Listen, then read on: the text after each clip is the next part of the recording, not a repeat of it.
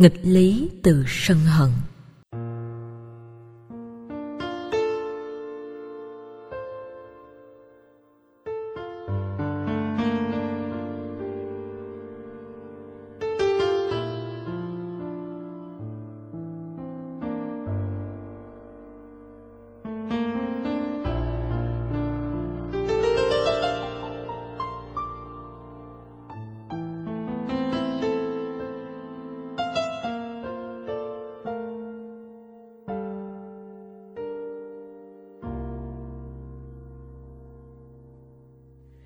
Con người đổ lỗi cho sân hận trong mình từ nghịch lý của cuộc đời. Và rồi lại từ sân hận ấy tạo ra những nghịch lý khác. Theo tôi, giận cá chém thớt là một trong những nghịch lý ấy. Đây là một thái độ biểu đạt khác của cách thức phóng thích cơn giận dữ thuộc phản ứng của tâm sân. Giận cá chém thớt nghĩa là người bực tức, trút bỏ nó vào đối tượng không liên can, coi đó như là cách phóng thích phản ứng bị ức chế tâm lý, cần phải xả với bất kỳ ai hay cái gì. Khi người giận có thái độ sân hận với người mà họ không có quyền nói, không có cơ hội giải bày hoặc có quyền và cơ hội nhưng đối phương không lắng nghe thì cảm giác bị oan ức khó chịu vô cùng. Cho nên cứ ôm giữ sự ấm ức trong lòng ở nhà. Tại công sở và mang theo nó khi đi bất kỳ đâu hành động ấy là cách thức nhen nhóm lửa giận ở nhiều nơi. Lửa sẽ đốt cháy rụi những nơi đó thành tro. Đây là cách thức giao rắc sự đau khổ với những người không hề có bất kỳ liên can hay liên hệ gì đến cơn giận của kẻ giận. Cách đây vài tháng, trên các kênh truyền hình chiếu phim phóng sự về sự kiện nhân viên cai ngục của mỹ hành hạ bất nhẫn với tù nhân iraq buộc các tù nhân Iraq cởi bỏ quần áo rồi dùng dây thòng lọng kéo cổ người này sang người kia và quay phim chụp ảnh để bôi nhọ, sỉ nhục khiến cộng đồng quốc tế cầm phẫn. Chính phủ Mỹ đã trừng phạt đích đáng các can sự và cách chức giám đốc nhà tù chính trị. Trong sự việc này, lính Mỹ hành động bất nhân như thế là giận cá chém thớt Nguyên nhân có thể do họ đã có những chiến hữu bỏ xác trên chiến trường Iraq hoặc cầm ghét chế độ độc tài của Saddam Hussein. Sự sân hận làm những viên cai ngục Mỹ trả đũa các tù nhân Iraq vốn không liên hệ đến nhiều Hussein hay cái chết của các chiến binh Mỹ tại Iraq. Đôi lúc, sự tàn nhẫn trong cách dẫn cá chém thớt có sức tàn phá hơn so với đối tượng liên hệ trực tiếp đến cơn giận phía Iraq cũng có những phần tử cực đoan trả đũa khó mà chấp nhận. Có người tự nguyện trở thành những quả mìn, tự sát ở những nơi công cộng hay đại sứ quán Hoa Kỳ ở các nước. Trong những hành động khủng bố, người cực đoan cố tình tạo ra bất ổn ở nhiều nơi. Họ bắt giữ con tin, hâm dọa, hành hạ, giết chóc để buộc nước liên minh với Mỹ phải rút quân khỏi Iraq. Tất cả những hành động phản ứng trên đều thuộc loại giận cá chém thức, phóng thích sân hận bằng cách hết sức sai lầm, bức tàn phá khó lường. Sự phóng thích sân hận bằng cách này diễn ra nhẹ nhàng hơn nếu chỉ quát mắng, la rầy. Ví dụ, có anh công nhân khoảng 50 tuổi làm việc dưới quyền một thanh niên trẻ. Một hôm, ông ta không hoàn thành công việc nên bị cằn nhằn, nặng lời, chửi bới. Ông ta bị ức chế tâm lý, khó chịu bực bội vì sự chênh lệch tuổi tác. Trở về nhà thay vì vui vẻ với vợ con cho khoai khỏa thì ông ta lại câu có với con cái.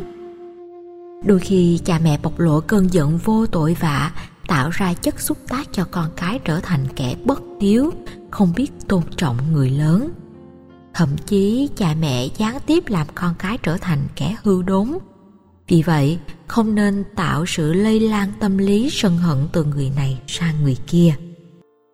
Muốn cắt đứt sự lây lan sân hận, phải đình chỉ ngay việc tiêu thụ thực phẩm của sân hận mà bản chất biểu hiện của nó rất đa dạng và vi tế. Trước khi phân tích phần này, cần phải hiểu được cơ chế tương tác thân và tâm của con người. Nhà Phật có thuật ngữ danh và sắc. Theo tâm lý học hiện đại, thân và tâm là biểu hiện tâm sinh lý con người. Hai phương diện này luôn tác động qua lại với nhau. Có khi bực bội xuất phát từ cơ chế sinh học do mất ngủ, bị chứng bệnh gây đau nhức, khó chịu, nên bị trầm cảm, uể oải thụ động. Rõ ràng ảnh hưởng tâm lý đã gây tác động xấu, ảnh hưởng đến sức khỏe thân thể. Ngược lại, ảnh hưởng xấu của sức khỏe có thể tương tác và tạo ra tiêu cực cho tâm lý. Nhận thức dẫn đến ứng xử không khôn ngoan. Hiểu rõ cơ chế tương tác giữa thân và tâm thì không nên khinh thường sức khỏe của thân và sự vận hành của cảm xúc sân hận. Ngược lại, phải biết phương thức chăm sóc cá nhân và tâm để tháo gỡ sân hận. Đừng cho tâm lý sân biểu hiện thành thái độ nóng giận, quát tháo, chửi bới, đánh đập, nguyền rủa, hù dọa, thương tổn, loại trừ chiến tranh. Quý vị phải hình dung rõ ràng rằng sử dụng tâm lý giận cái chém thớt nghĩa là chúng ta bị chi phối bởi cơn sân giận trong mình, trút lên một người hoàn toàn không liên can. Và như thế chỉ là tạo sự sân giận trong họ, trừ khi họ là người thừa tuệ giác để tha thứ, bỏ qua. Mà như thế thì chẳng khác nào đem an trái gieo rắc khắp nơi, dung dưỡng cho hận thù tiêu cực và bế tắc. Giận cá chém thớt là một nghịch lý do chính người ôm sân hận tạo ra. Còn một nghịch lý khác, đó là chính từ sân giận mà lại nhận phải những hệ lụy tiêu cực không mong muốn mà tôi gọi là tránh vỏ dưa, gặp vỏ dừa. Tức là khi quý vị đang muốn tránh duyên nhưng lại gặp phải một nghịch đầu tiên tôi muốn nói sơ qua về phương pháp tránh duyên. Đây là phương pháp có thể áp dụng khi bị bức xúc quá nhiều mà không đủ sức đối đầu và khắc phục những khổ đau thực tại đang diễn ra. Trong tình huống đó, cho phép lánh mặt hay tránh duyên để quan hệ đang căng thẳng được lắng dịu từ từ. Người chưa có khả năng chuyển hóa sân hận mà có mặt tại địa điểm sự cố đang diễn ra sẽ làm gia tăng sự không vui rất có thể xúc phạm lẫn nhau do hành vi thiếu sáng suốt. Cơn giận xảy ra xung đột, kết quả có thể làm đổ vỡ hạnh phúc tình người. Trong tình huống không thể vượt qua cơn giận, nên tìm cách lánh nạn, lánh mặt người đã làm mình khó chịu, mất hạnh phúc. Nhờ lánh mặt trong ý thức sáng suốt, người kia không có cơ hội thiêu đốt chính mình và thoát khỏi cơn giận theo cách nhìn tương đối nào đó, tránh duyên chính là cơ hội quý để giúp vượt qua khổ đau trước mắt vì sự lánh mặt làm nguy cơn giận. Tất nhiên, có những trường hợp tránh duyên lại trở thành tiêu cực. Ví dụ, trong gia đình, cha mẹ đang bất hòa, làm khổ đau cho nhau qua cách ứng xử thiếu khôn ngoan.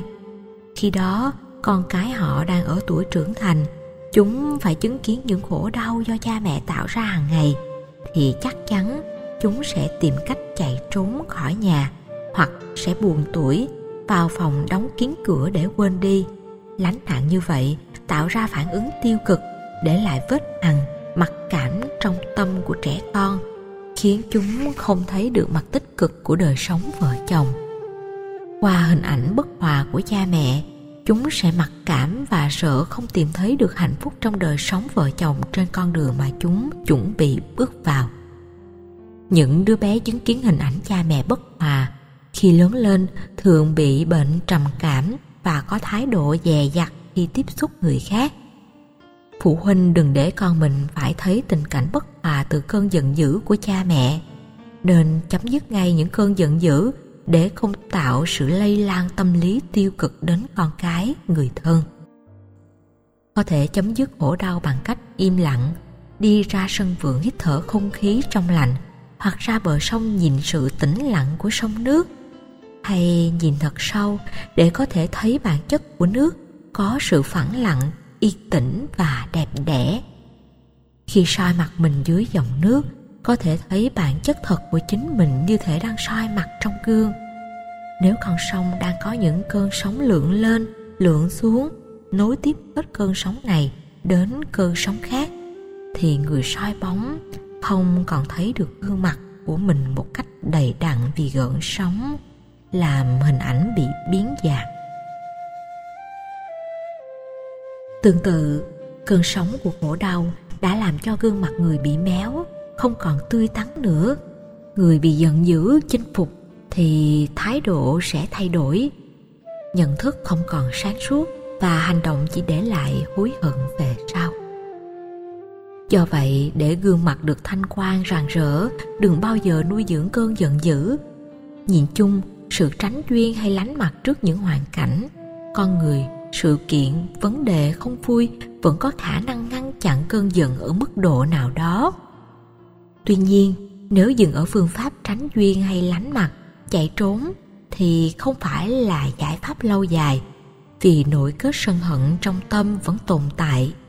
Nếu không biết cách ngăn chặn thì đến một lúc thích hợp, cơn giận dữ tiềm ẩn sẽ bộc phát với cường độ giận dữ lớn hơn, sẽ tàn phá mối quan hệ lớn hơn gấp nhiều lần.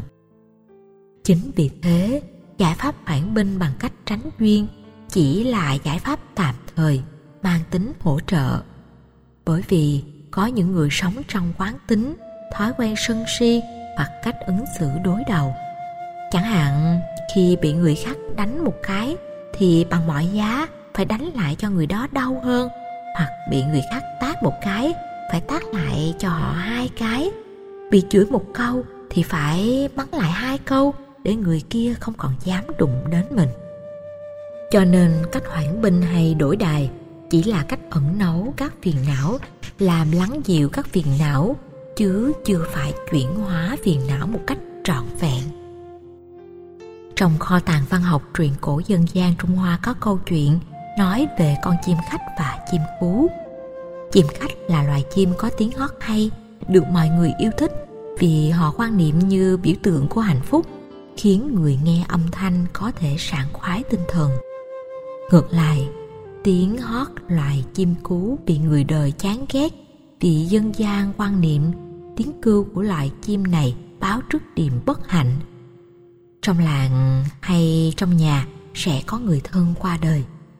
Cho nên, mỗi khi nghe tiếng kêu của cú, người ta thường dùng ná cung tên hay súng để bắn hoặc tìm mọi cách giết nó, hay tối thiểu cũng xua đuổi đi nơi khác khi chim cú bị đẩy vào tình thế không còn lối thoát, thì chúng phải tìm cách lánh khỏi ngôi làng có văn hóa mê tín, áp đặt cho nó một cái danh xấu.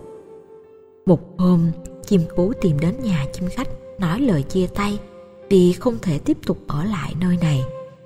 Chim khách hỏi rõ nguyên nhân.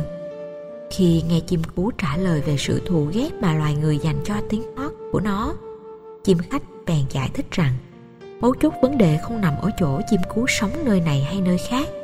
Thay vì di cư, chim cú nên thay đổi tiếng hót để con người không còn cho rằng nó là con vật báo hiệu cái chết hoặc đem lại nỗi buồn bất hạnh cho họ là được. Quả đúng vậy. Nếu không biết thay đổi tình thế mà cứ chạy đến chỗ này hay chỗ kia thì sẽ giống tình trạng như người việt ta thường nói, tránh vỏ dưa, gặp vỏ dừa mà thôi đôi khi vỏ dừa mà mình gặp phải sau khi thất bại trong sự đối đầu còn nguy hại hơn vỏ dưa. Do vậy, sự chạy trốn hay tị nạn chỉ là giải pháp tạm thời. Khi nhận ra được lợi và hại của việc chuyển hóa lòng sân hận tạm thời và dứt điểm, thì nên chuyển hóa, không nên chạy trốn và cần có bản lĩnh giải quyết dứt điểm. Sớm hay muộn gì, cũng phải đối diện với nó, bằng không nó cũng biến dạng theo cách thức khác còn nguy hiểm hơn.